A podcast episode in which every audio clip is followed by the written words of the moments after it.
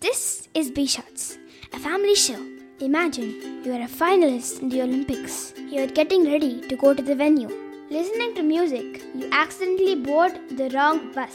You realize that you've reached the wrong venue. You're in a new country. You don't know the language. You don't have the local currency. What will you do? This is the story of Hansle Parchment, an athlete from Jamaica, a bronze medalist at the 2012 Summer Olympics, a silver medalist at the 2015 World Championships. Now, determined to win the gold medal at the 2020 Olympics held in Tokyo, Japan. All his dreams seem to be falling apart because of one mistake he made. He asks the officials there how he can go to his venue. He was told to take a bus back to his Olympic village and then from there catch the right bus to go to his venue. He knew he wouldn't reach in time there, even for warm up, and his event would probably be over. A volunteer, Tiana, helps him. She gets him a taxi and gives him some money. And she told the taxi driver what to do. He sits in the taxi and goes to the event just in time for warm up. He warms up and runs. He runs as fast as he can.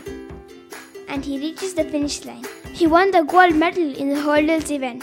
He tracks her down and thanks her. Gave her a signed t-shirt, gave back her money, and took a selfie with her with his gold medal. The story has so many great messages in it, like Tiana's kindness, how a random act of kindness can help you so much, and this restores our faith in humanity. Hansle's gratitude that he went and tracked down the volunteer and thanked her. Hansle's mental calmness that he didn't panic, and he still wasn't in the shock of reaching the wrong venue calmed himself down, got his head in the game, and won. This is Manvita signing off. Until next time.